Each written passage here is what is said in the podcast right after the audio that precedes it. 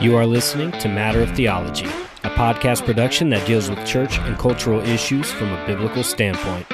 We stand firm on the sufficiency of Scripture, hitting every topic with an open Bible and the boldness to say things that others are afraid to.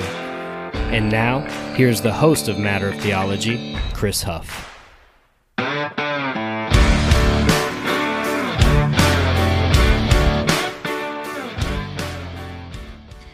Hey, everybody, what's going on? Welcome to Matter of Theology. I hope that you are all doing very, very, very well. Um, thank you so much for tuning in.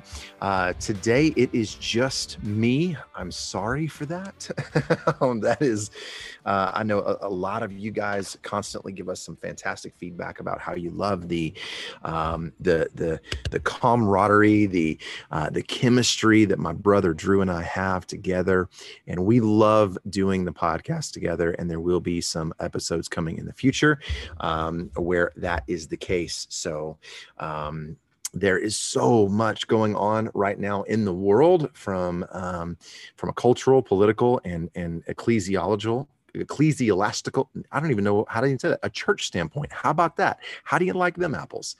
Um so uh, so so there's a lot that um that is on our hearts to have conversations about. Um, and so, Lord willing, uh, we will be doing that soon. So, um, so, and I know, you know, we say this on every episode, but we just want to make sure you guys know where to find us and where to find our content and, um, and also where to check out other fantastic uh, Christian podcasts. And of course, we're a part of the Christian podcast community, uh, which is a part of Striving for Eternity Ministries, Mr. Andrew Rappaport.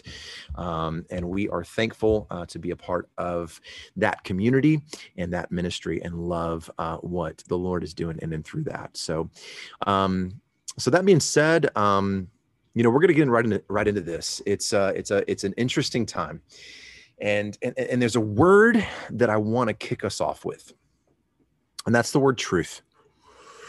We live in a post truth world and time. We live in a time where we're caring about and wanting to be classified as people of truth is considered archaic. Conscience is is considered to be outdated.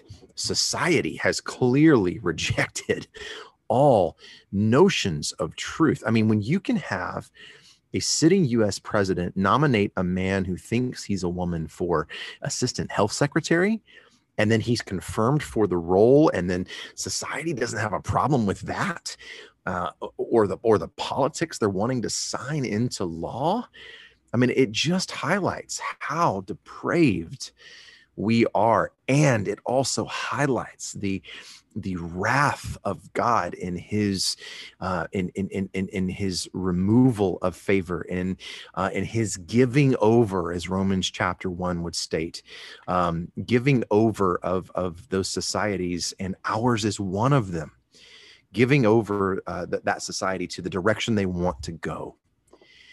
You know, the work of the enemy, the work of the devil began back in Genesis chapter three with the casting of doubt on the validity of God's word. And, that work is charging forward like a lion, seeking to devour, seeking to kill and steal and destroy. You know, what, what we see in Genesis chapter three is a strategic and systematic attack on truth. And he is, the enemy is what, what theologians have rightly called a master deceiver. And, and, notice, if you will, how it begins. You know, Genesis 3 1 says, Now the serpent was more crafty than any beast of the field which the Lord God had made.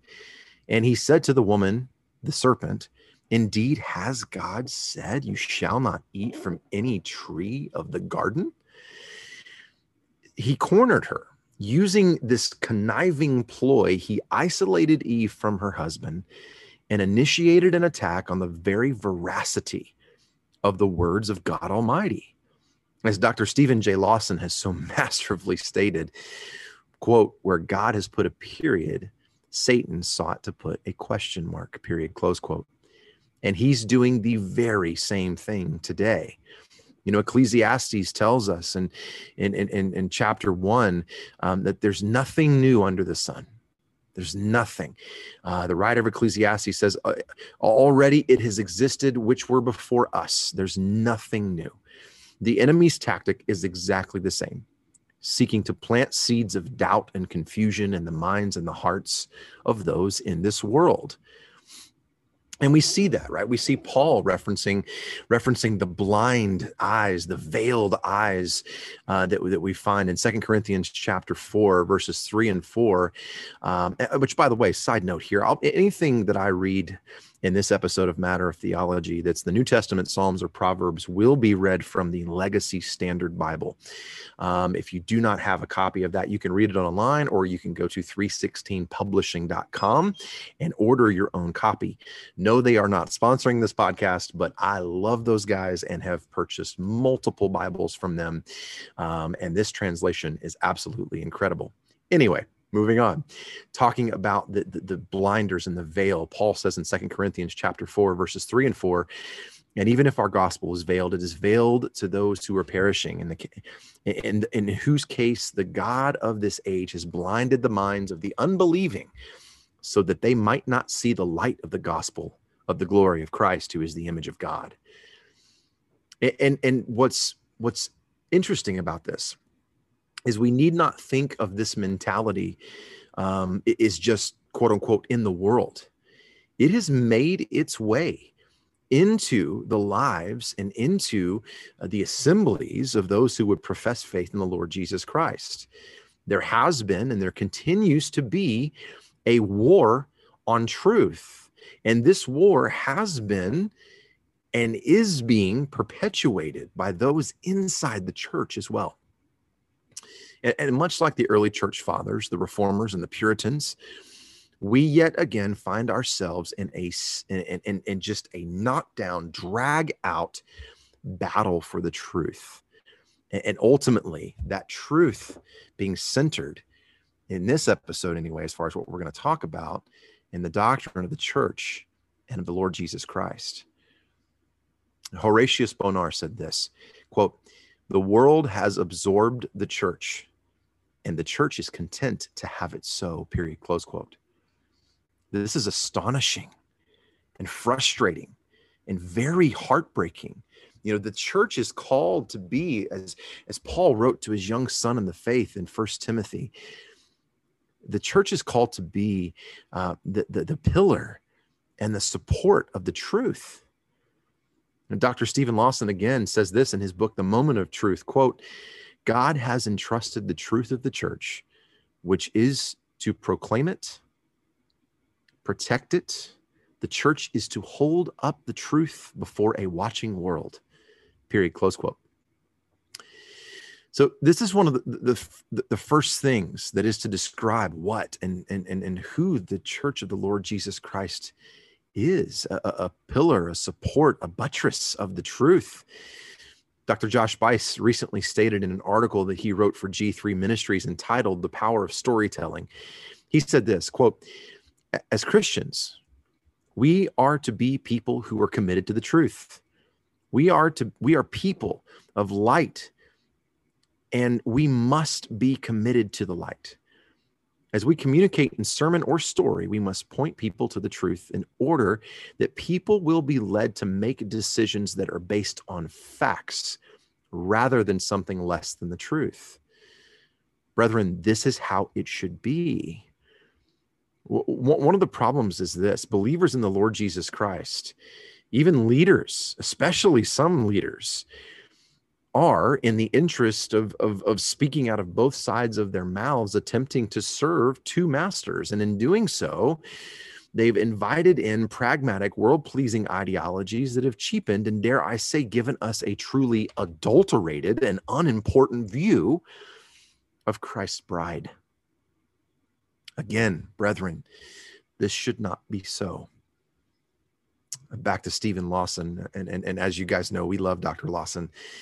Again, in the book, The Moment of Truth, he said this quote, as the moon comes between the sun and the earth, causes causing an eclipse and leaving the planet in darkness, we are witnessing in these days the obstruction of the truth of God in vastly larger ways.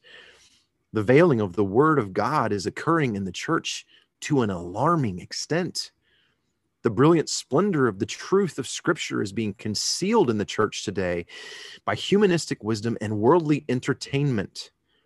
Tragically, this blockage is occurring in the very place where the truth ought to shine the brightest. In this present hour, Dr. Lawson says, the message of Scripture is being shrouded and withheld from the people in the pews. Whenever this occurs, Ichabod is written over the front door of the church. And of course, Ichabod means the glory of the Lord has departed. If the church is to recover her mission in the world, the truth of God must be front and center again. And she must return to being a lamp, the lampstand she was intended by God to be in the church. If the church is to walk in the light and reflect the glory of God, she must reclaim the truth in every area.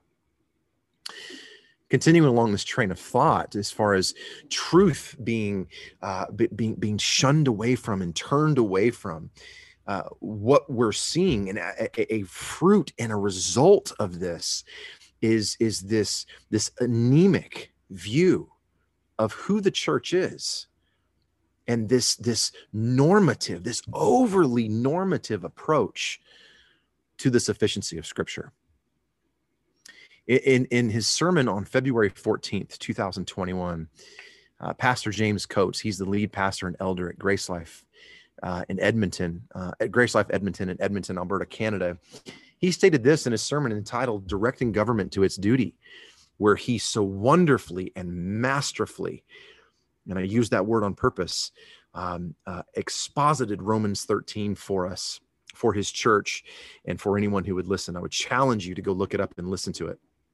But Dr. Coates said this quote, I think we can say this that this particular time in history has exposed some deficiencies in the broader evangelical church. For one, it has exposed a deficient ecclesiology. Ecclesiology is the study of the doctrines of the church. This covers everything from what the church is to the essential elements of worship. And what's apparent, at least to me, and he's not alone, Dr. Coates, you're not alone, brother. It is, uh, it's what, what's, let me start that sentence again. And what's apparent, at least to me, is that the church today has a very low ecclesiology, where virtual church is not only fine, it's a wonderful evolution of things. And related to that is number two, a deficient approach to scripture and and to our brother we say amen and right on and side note here this is this is free this is not in my notes but today is april 7th 2021 and this morning i awoke um, to the news that dr coates and and and the uh, the, the family there uh, at, at grace life um, uh, they they woke up to find the Alberta Health Services had hired a fencing company, along with the RCMP, which is their uh, their police, um, and um, a, a, private security firm, had numerous, and when I say numerous, I mean ten to twenty law enforcement officials that have blocked off the building and have fenced off Grace Life Church in Edmonton. They broke in, changed the locks, chained the doors they raided the church. Why? Health mandates. Why? Because Grace Life said we will obey God rather than man. Why? Because Grace Life, her elders, and, and her flock have a high view of the church and take obedience obedience to Christ, his word, and how we are to view the church very, very seriously. So we continue to pray for our brothers and sisters, our family. We'll get to that later. Uh, there at Grace Life Edmonton. But Dr. Coates is right on. What we're seeing today in today's landscape of the evangelical church are the results of what scripture calls there's a famine in the land. And this comes from a passage out of Amos. Amos chapter 8 and verse 11 says this Behold, days are coming, declares the Lord God, when I will send a famine in the land, not a famine for bread or thirst for water, but rather for hearing the words of the Lord. And of course, this famine reflects a shortage of spiritual bread. The spiritual well is dry by the Lord's doing, leaving those professing to love Jesus with all their heart, with all their mind, with all their soul and strength, spiritually famished and experiencing spiritual atrophy And notice the result uh, uh, of this absolutely emaciated faith in verse 12. People will stagger from sea to sea and from north even to the east. They will go to and fro to seek the word of the Lord, but they will not find it. Are we not seeing this today? As a result of overly pragmatic and worldly ideologies being brought into the church, when you walk into most churches in this country, you will find a more of an emphasis on the normative than the regulative. You will find that doctrine is the new four letter word. You have an absence of truth, which leads to an absence of holy living and Christ likeness and true courage. And this isn't purely on the pastors either. You know, I've said this in previous episodes, but if you research the number of followers that, like a Dr. Steven Lawson, Dr. John MacArthur, and Grace to You, Darrell Harrison, Virgil Walker, the Just Thinking podcast, and others in our camp, and you add up their followers on social media, it would pale in comparison to what those people like Andy Stanley or Steven Furtick or Joel Osteen or TD Jakes would have what, what they have individually. Why is this the case? Well, we, we have our answers, just like with everything else in the Word of God. Paul's charge to his young son in the faith, Timothy, uh, it, it clears it up for us. Why is this the case? Why do we accumulate? Why are we why are we so famished? Why are we so emaciated? Why is there why is there this anemic view of the church? It's because people want their ears tickled. You know, Paul said in Second Corinthians, or excuse me, Second Timothy 4, 1 through 4, I solemnly charge you in the presence of God and of Christ Jesus, who is the who is to judge the living and the dead, and by his appearing in his kingdom, preach the word. Be ready in season and out of season, reprove, rebuke, exhort with great patience and teaching. Why? Well, Paul answers that for, for the time will come when they will not endure sound doctrine, but wanting to have for themselves, but excuse me, but wanting to have their ears tickled. They will accumulate for themselves teachers in accordance to their own desires and will turn away their ears from the truth and will turn aside to myths. Why do we have such a low view of church? why do we not care about truth anymore and, and i'm speaking in very generalized terms look i understand there are churches and ministries out there that, that, that very much do have a very high view on the sufficiency of scripture and truth for crying out loud i, I run public relations for one of them I'm, I'm seeking to join membership at another why is this happening well because that's what the masses want this is what the church planning experts, quote unquote, that's what they want. It's what the church growth experts want. And the various various committees, this is what they want. Why? Sordid gain. They want to find their CEO, ear tickling hireling who will do what they can to keep butts in the seats and the money flowing in, all the while not giving a rip that those butts who are funding their businesses, not churches, in those seats have souls that are on a crash course at breakneck speeds to hear the terrifying words, Away from me, I never knew you. With that being their goal, of course, they wouldn't have the, the appropriate view of the importance of the bride of the Lord Jesus Christ. To them, it's not a church, it's a business. And as the CEO of that business, their job is to make money and they're raking in the dough. Definitely. Now, what we're seeing today inside certain quote unquote reformed circles, and those who would say that they're reformed, the, the, is that is this they, they there's some who truly hold to the inerrancy of scripture. There are some who truly say they hold to the infallibility of scripture. There are some who say that they hold to the sufficiency of scripture in the life of the church. However, you can't claim that unless you believe in and hold to the sufficiency of Scripture in all aspects of life. It has to be the highest and the absolute authority in all aspects of life. both inside and outside the church. So, if we're going to have a high view of the church, it has to start based on the truth. It has to start um, with a high view of God the Father, a high and humbling view of the propitiatory work of God the Son, and, and a high and terrified view of the mighty power of God the Spirit what we're seeing right now out of the majority of pre- professing evangelicalism is that they have an incredibly low view of God by how they treat his bride. You know, and, and, and we've said this over the past few episodes, and what we're seeing right now is exactly what Dr. the late Dr. R.C. Sproul stated after his infamous "What's wrong with you people?"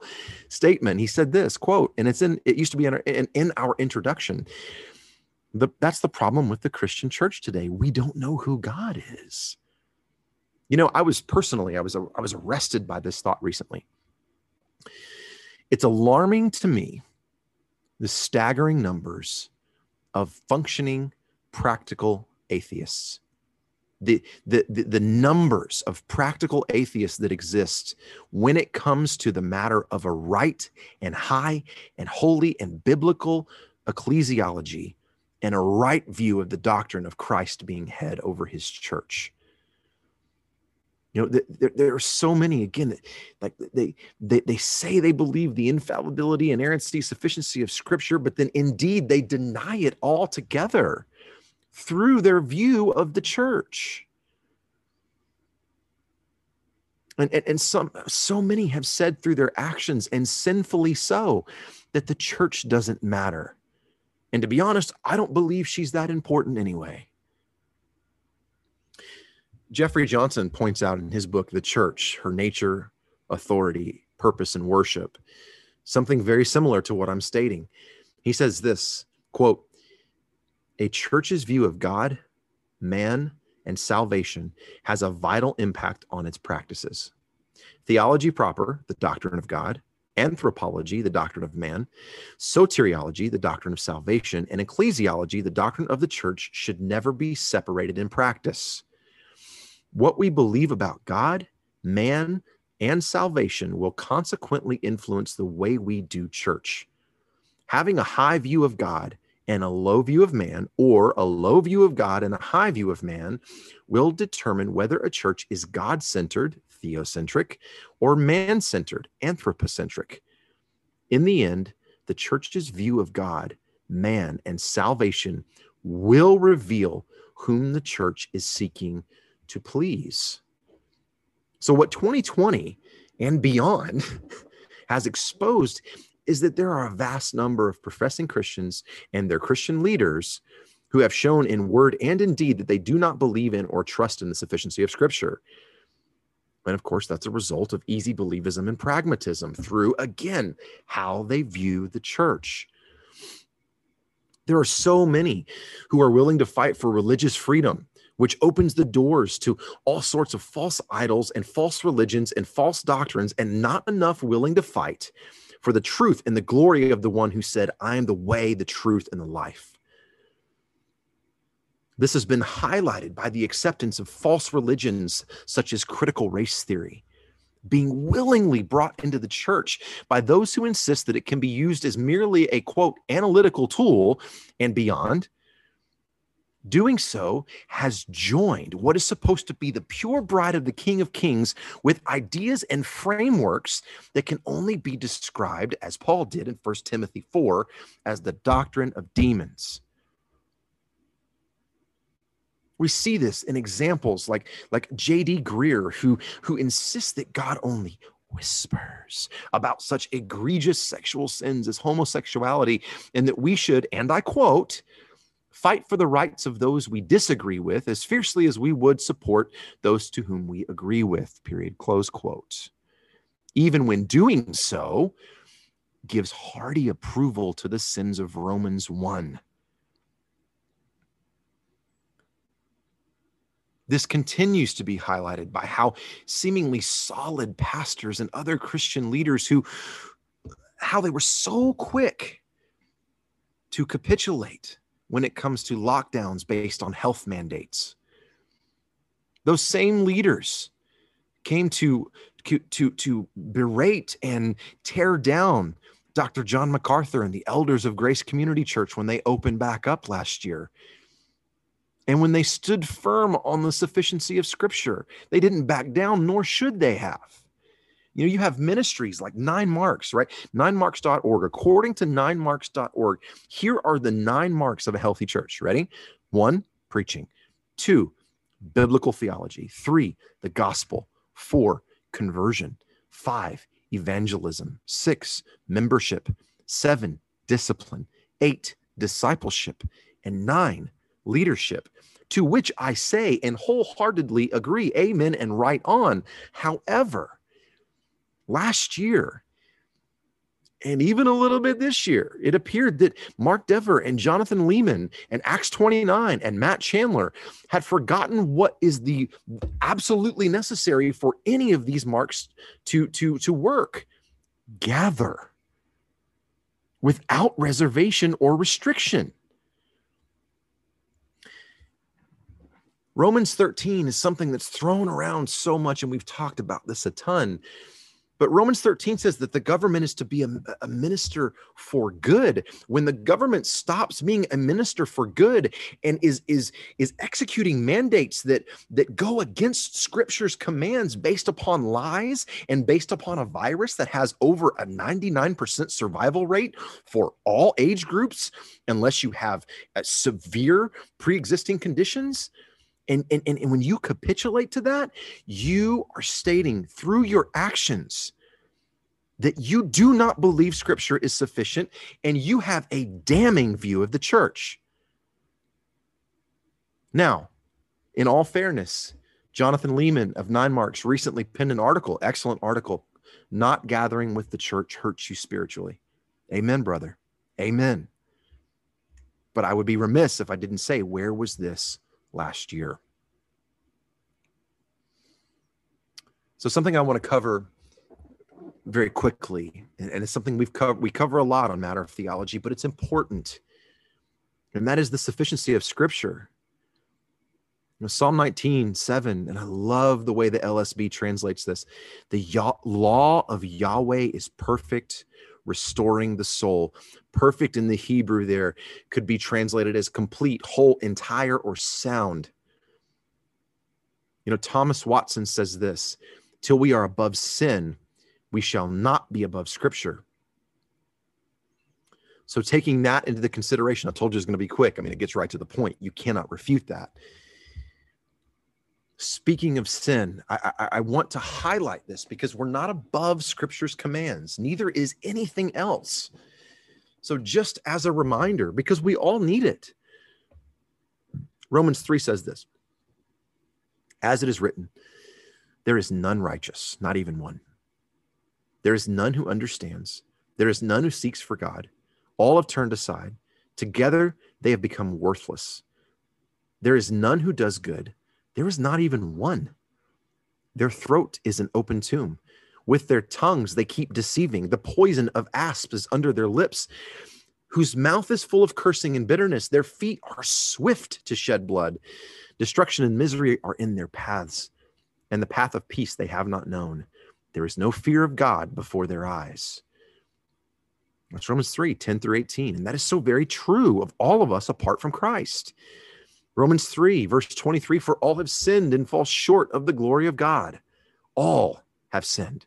Every person on this planet, every institution, everything is under the subjection of the word of God. Scripture stands above any constitution or any government rule of law. Nothing in the world written by human hands is or ever will be above Scripture. Why? For all have sinned. Why? We are not perfect. And going back to Thomas Watson, until we are above sin, we shall not be above Scripture. we, as the adopted children, especially those who have been truly called to shepherd, in all aspects of every moment of our lives, we should desire to be wholeheartedly regulated by the inspired, inerrant, and absolutely sufficient Word of God. That should be our desire. We should want to be what Scripture says we should be in Christ. 1 John 3, verse 24. And the one who keeps his commandments abides in him, and he in him. We know by this that he abides in us by the Spirit whom he gave us. Brethren, what we've seen coming from the lips and the actions of so many professing evangelicals over the past year is a big problem. And, and we need to be thankful for what we've walked through. Because one of the fruits of of the quote unquote pandemic one of the fruits of what we've experienced in in culture over the last year is a shaking of the trees. And as i stated earlier this is a battle it's a battle for truth. It's a battle of trusting in the absolute sufficiency of the perfect word of god. A battle for the glory of god. A battle for the name of god. A battle for the doctrine of his church, and a battle for the lordship of Christ in all things, but especially his church.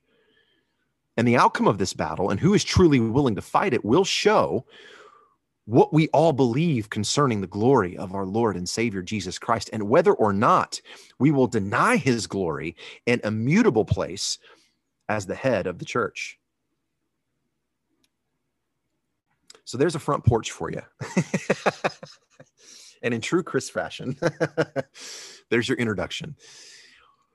So what I want to do with with the rest of our time is talk about who the church is and whose the church is.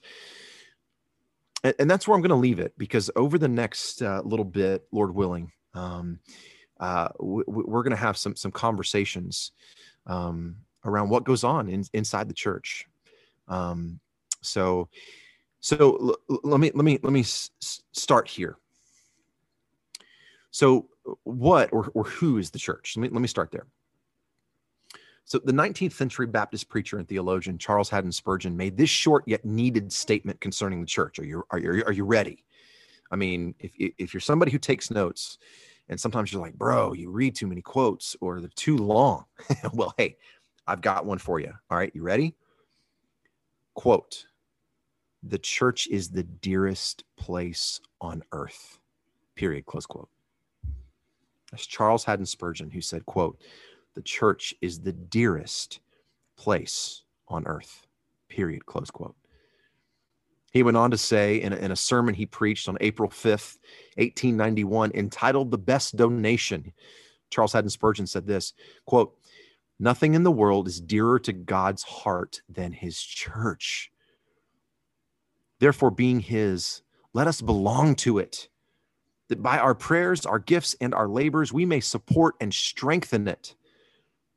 If those who are Christ's refrain, even for a generation, from numbering themselves with his people, there would be no visible church, no ordinances maintained, and I fear very little preaching of the gospel period, close quote. This is how each and every one of the adopted sons and daughters of God should feel about the church. So, the first thing I want us to look at is we, need to see in the New Testament that the church is the people, not places. It's not a place, it's not a building, but a physical gathering of people in places. Ecclesia translates into called out ones. Okay, it's plural for a reason. It's also translated as assembly. But here's the key. Here's the key. The, the root word in the Greek of ecclesia means belonging to the Lord. So we first see the word church in the New Testament in Matthew chapter 16. And, and, and this is this is we, we've all heard if, if we've walked with the Lord for any given period of time, we've all heard this passage of scripture. This is Matthew 16, verses 13 through 18 in the Legacy Standard Bible. Now, when Jesus came into the district of Caesarea Philippi, he was asking his disciples, saying, Who do people say that the Son of Man is? And they said, Some say John the Baptist, and others Elijah, still others Jeremiah or one of the prophets. He said to them, But who do you say that I am? And Simon Peter answered and said, You are the Christ, the Son of the living God. And Jesus answered and said to him, Blessed are you, Simon Barjona, because flesh and blood did not reveal this to you, but my Father who is in heaven.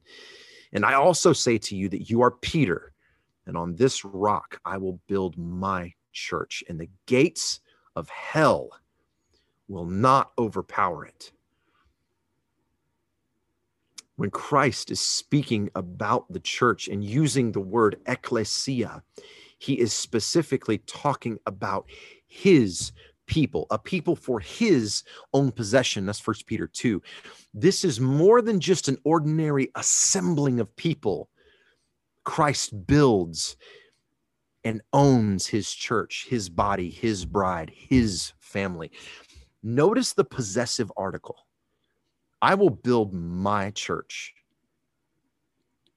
And can I just say, as an aside, the gates of hell, the gate, gates of Hades, nor fences nor chains will be able to overpower it. So, contrary to what some elders and some pastors may think, the church does not belong to you. You don't own it. Jesus Christ is the sole propri- proprietor of his church. There was once a pastor who said to Drew and I, and, and we've said this before in the podcast, he said, and I quote, I'm not going to let a podcast tear down everything I have built. Well, having this point of view is dangerous it's arrogant because it diminishes the very lordship and headship of Christ over his church. And regardless of whether or not someone meant to say that or what they meant to say, then they should have in that moment let their yes be yes and their no be no. But that's a big deal. You should recognize that you don't build a thing, it is Christ and Christ alone who builds his church. The truth is, what sets the church apart from country clubs, community events, uh, HOAs, businesses, sports teams, etc. We are his people. We belong to the Lord. He is our king. And, and king is not a word that we're used to using in the United States, as we don't know what it's like to live in a monarchy. But we have been purchased we have been bought by the by the by the red royal redemptive shed blood of the Lord Jesus Christ. We have been adopted in, brought into the fold of God. We who are in Christ, we have a flock. We have a people. We have a family. Now that family is should be led by a faithful, humble, strong under shepherd who submits to the chief shepherd, which of course is First Peter 5. But we're a family. Our citizenship is in heaven, Paul said. You know, right now, there are people out there like Lecrae and Eric Mason and Jemar Tisby and Anthony Bradley and a whole host of others who have elevated their ethnicity over their citizenship in heaven to where they attack faithful brothers and sisters in Christ simply for standing for truth. This should not be so. We are a family, and this family transcends all other family relationships that we have. Bishop J.C. Ryle said this in his book, Practical Religion quote, The family before us consists of real Christians, of all who have the Spirit of all the true believers in Christ, of the saints in every age and church and nation and tongue. It includes the blessed company of all faithful people. It is the same as the election of God, the household of faith, the mystical body of Christ, the bride, the living temple, the sheep that never perish, the church of the firstborn, the holy Catholic Church. All these expressions are only the family of God under other names. Period. Close quote. So we're a part of the family. We all have the same father and we all bear the same name and we all have one head, one cornerstone, one vine. one chief, one good, and one great shepherd. Let me explain that using the very words of God. Ephesians chapter 4, verses 15 and 16 says this But speaking the truth in love, we are to grow up in all aspects into Him who is the head, that is Christ, Christ, from whom the whole body, being joined and held together by what every joint supplies, according to the properly measured working of each individual part, causes the growth of the body and for the building up of itself in love. He is the head. We are the body. Colossians chapter 1, starting in verse 15. Speaking of the Lord Jesus Christ, the Apostle Paul says this Who is the image of the invisible God, the firstborn of all creation? For in him all things were created, both in heaven and on earth, visible and invisible whether through th- thrones or dominions or rulers or authorities, all things have been created through him and for him, and he is before all things, and in him all things hold together. And he is the head of the body, the church, who is the beginning, the firstborn from the dead, so that he himself will come to have first place in everything. For in him all the fullness of God was pleased to dwell, and through him to reconcile all things to himself, having made peace through the blood of his cross, through him, whether things on earth or things in heaven. Wow. That's Colossians 1, starting in verse 15. He is the chief cornerstone. Luke 20, 17 says, But when Jesus looked at them, he said, What then is this that is written? The stone which the builders rejected, this became the chief cornerstone. Ephesians chapter 2, verses 19 and 20. So then, you are no longer strangers or sojourners, but you are fellow citizens with the saints and are of God's household, having been built on the foundation of the apostles and prophets, Christ Jesus himself being the cornerstone. We can do nothing apart from him. Again, he is the vine. John 15, 5. I am the vine, you are the branches. He who abides in me and I in him, he bears much fruit. For apart from me, you can do nothing. You know, in studying for this, I was taken to the book of Hebrews and, and, and, and diving into the specifics relating to Christ and Christ's headship over his church.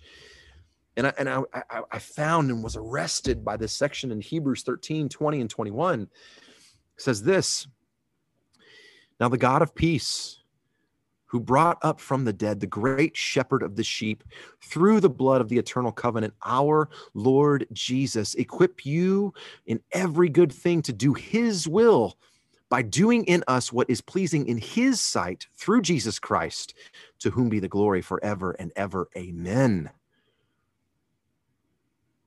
We as the church have one Father, one head, one vine. There is one church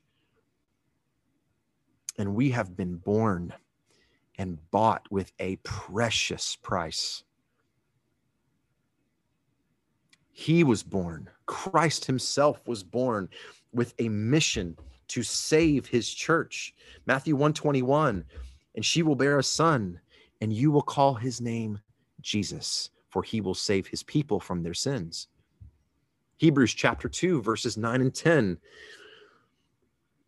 but we do see him who was made for a little while lower than the angels, Jesus, because of the suffering of death, crowned with glory and honor, so that by the grace of God he might taste death for everyone.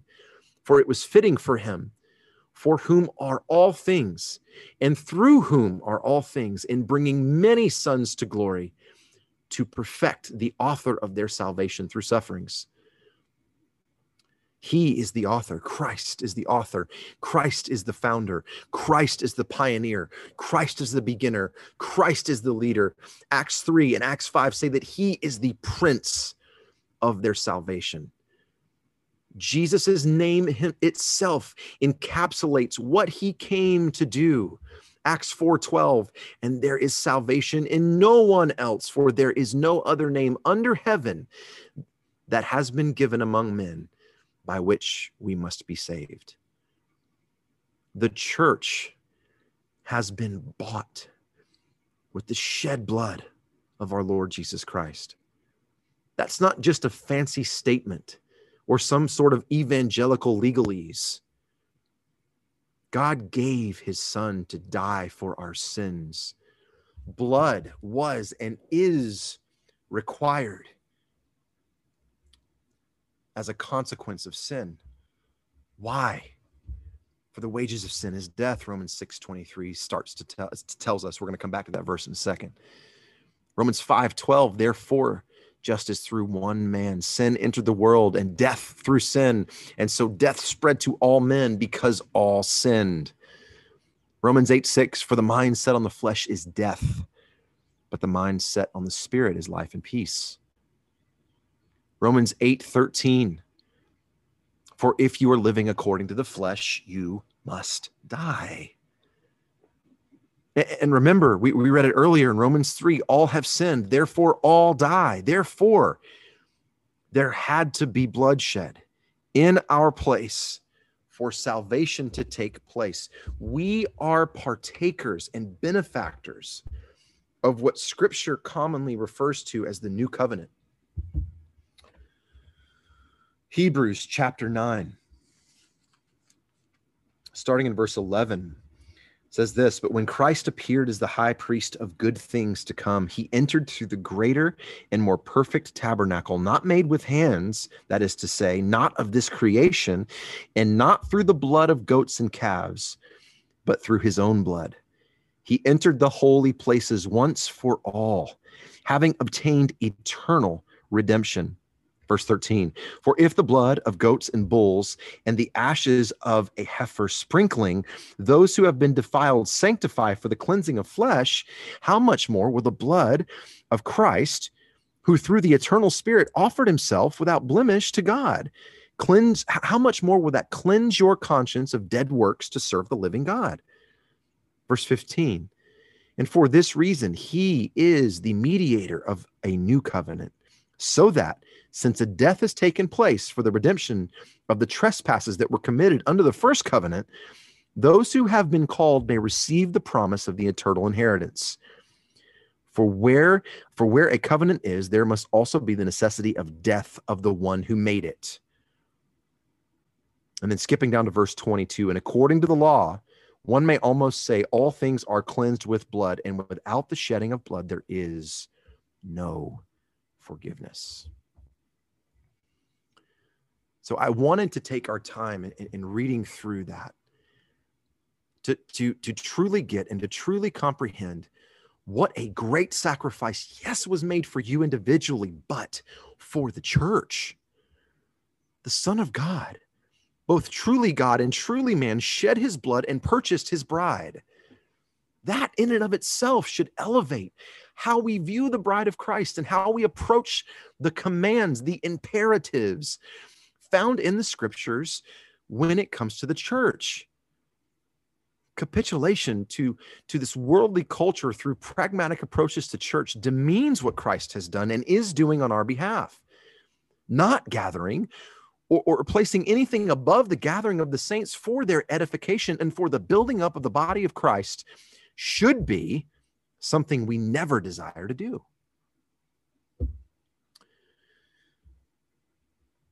So, going back to the thought of Christ being our shepherd, scripture tells us that our Lord Jesus Christ is the good shepherd, that he is the great shepherd and the chief shepherd. Three times in the New Testament, we see the Lord Jesus referred to as a shepherd. So, uh, the, the first place I want to I start, of course, is, is, is 1 Peter 5, where he's called the Good Shepherd. Um, I've already talked about Hebrews 13, right? Uh, that, that calls him the, the, the great shepherd right? That, that uh, and i'm going to read that verse again because it was just so that section again. Hebrews 13 20 now the god of peace who brought up from the dead the great shepherd of the sheep through the blood of the eternal covenant our lord jesus that is it. He is the great shepherd. But there's another place i want to look to to continue to drive this home and that's john chapter 10 so i'm going to turn there. And and and, and grab your bibles because I, I mean I, I want you to see this. John chapter 10 starting in verse 1 truly truly verily verily pay attention very much so. I say to you, he who does not enter by the door into the fold of the sheep, but climbs up some other way, he is a thief and a robber.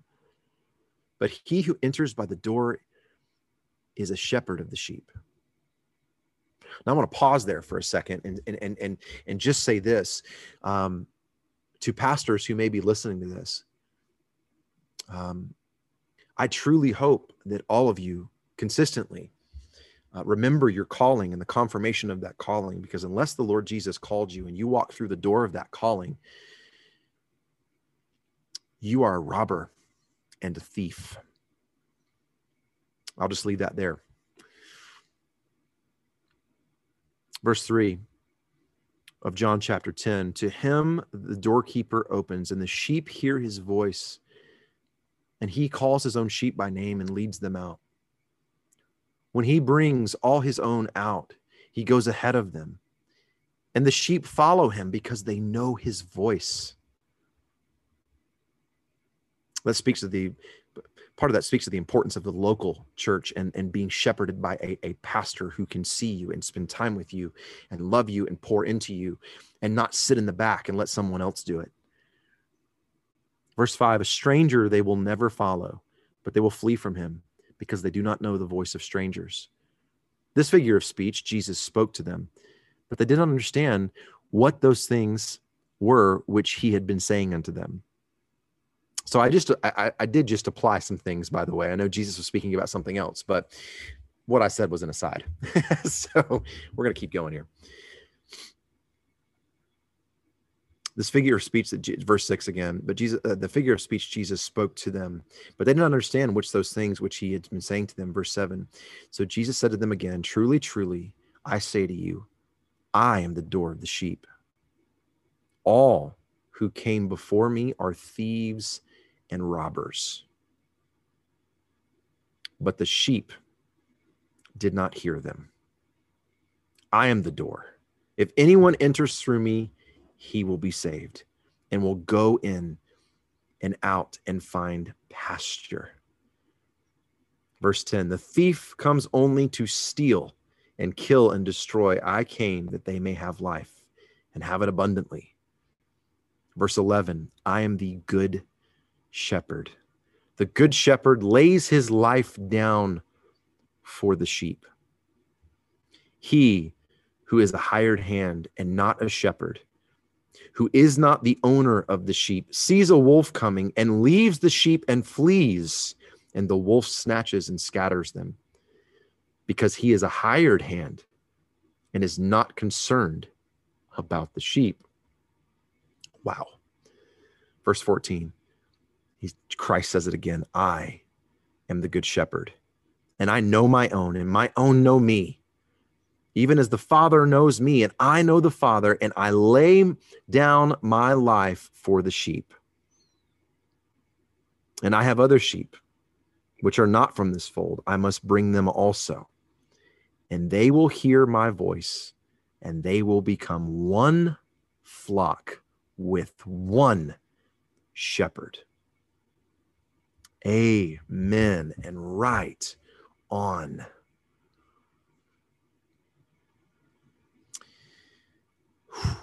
Just going to take a second. what an incredible reminder. One shepherd, one flock, one church to whom Christ is the head.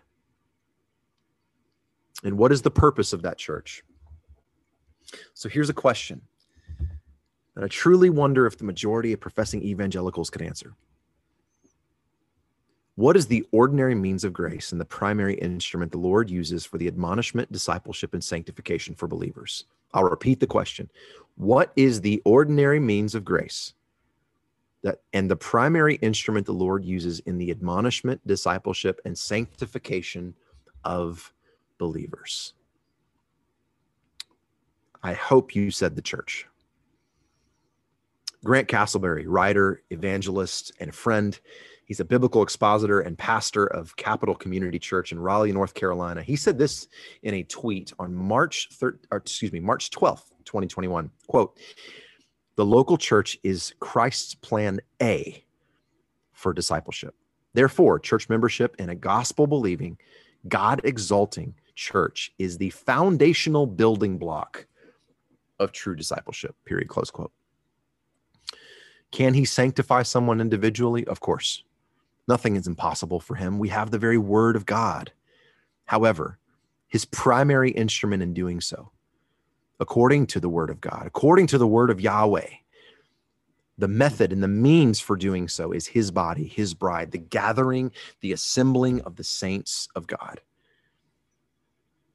A denial in word and deed of the importance and support of the institution and primary means of grace the Lord uses in our growth and our sanctification and Christ likeness is taking his name in vain and demeaning the sacrifice he made with his own blood. There is only one church, and it has an exclusive membership. It's not anything that we can work our way into, it's not anything that we can earn on our own merit. But we are brought in, we are brought near Ephesians 2 13 says by the blood of Christ. We are we are made into in, in into into one uh, again, that, that that's more of Ephesians 2. Listen, as an aside, a lot of us know Ephesians 2, 1 through 10, right? But man, that is not where the chapter ends. A lot of people stop at verse 10, but you cannot do that. You need to keep reading. Keep reading. Uh, uh you know, you have passages like 212 that say, Remember that you were at that time without Christ alienated from the citizenship of Israel and strangers to the covenants of promise, having no hope and without God in the world. Verse 13, but now Christ Jesus, in Christ Jesus, you who formerly were far off have been brought near by the blood of Christ. He has abolished in his flesh, Paul tells us, the enmity the law of the commandments contained in the ordinances, so that in himself he might create the two into one new man, making peace, and might reconcile them both in one body to God through the cross, having himself put to death the enmity. There is one church Article 27 of the Belgic Confession of Faith says this quote, We believe and profess one Catholic or universal church, which is a holy congregation of true Christian believers, all expecting their salvation in Jesus Christ, being washed by his blood, sanctified and sealed by the Holy Ghost. The great French reformer and pastor John Calvin in his in his magnum opus the institutes of the Christian religion said this quote the church is called Catholic or universal because there cannot be two or three churches unless Christ be torn asunder, which cannot happen. But all the elect are so united in Christ that they are dependent on one head. They also grow together, as are the limbs of the body, being joined and knit together, as are the limbs of the body. They are made truly one, since they live together in one faith, hope, and love and in the same Spirit of God. Period. Close quote. Romans 12, verses 4 and 5 For just as we have many members in one body, and all the members do not have the same function, so we, who are many, are one body in Christ and individual in, and individually members of one another. We are bound together so not only does does neglecting to gather with the saints, not only does does does having this low view of church and low view of God rob God of his glory, it also robs the church's ability to be whole and pure. Do you understand that?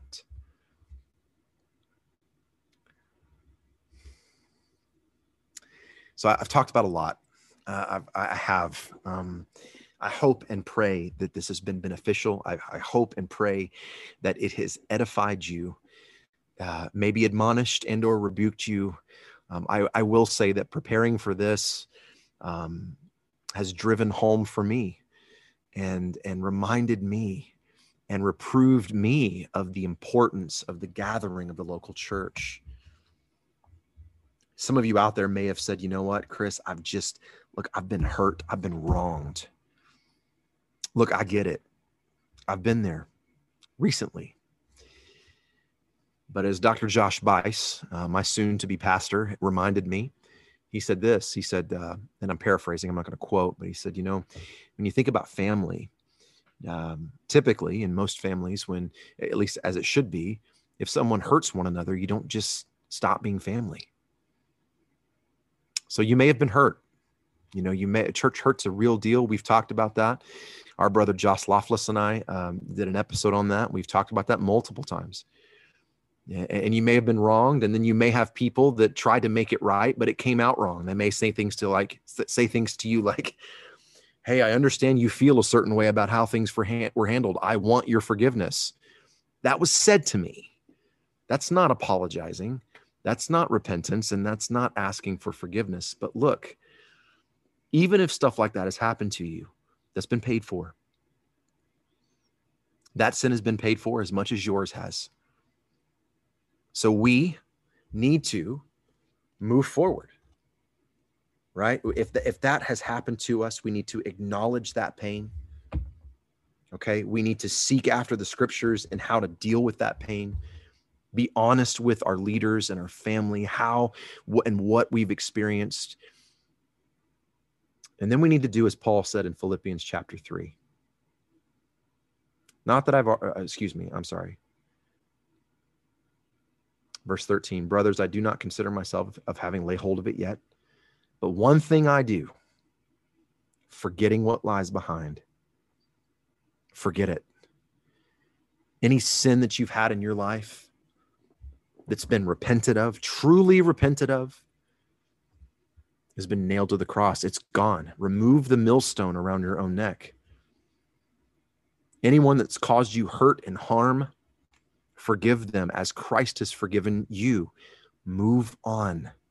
Remove the millstone from around your neck and reach, reaching forward to what lies ahead. You know, and Paul's talking about reaching forward there in Philippians. I mean, it's a it's the picture of a straining as a as a runner is straining with everything he has. I mean, it's it's a picture of of of, of using every single muscle you can to reach for the goal. In verse 14, press on towards the goal for the prize of the upward call of God in Christ Jesus. That's the goal. And he has said, If you love me, you'll obey my commands. And he commands us to gather with our family and to have a high and a holy and a perf- a pure view of his church. Well, we love you guys. Thank you so much for tuning into this episode of Matter of Theology. We'll see you on the next one.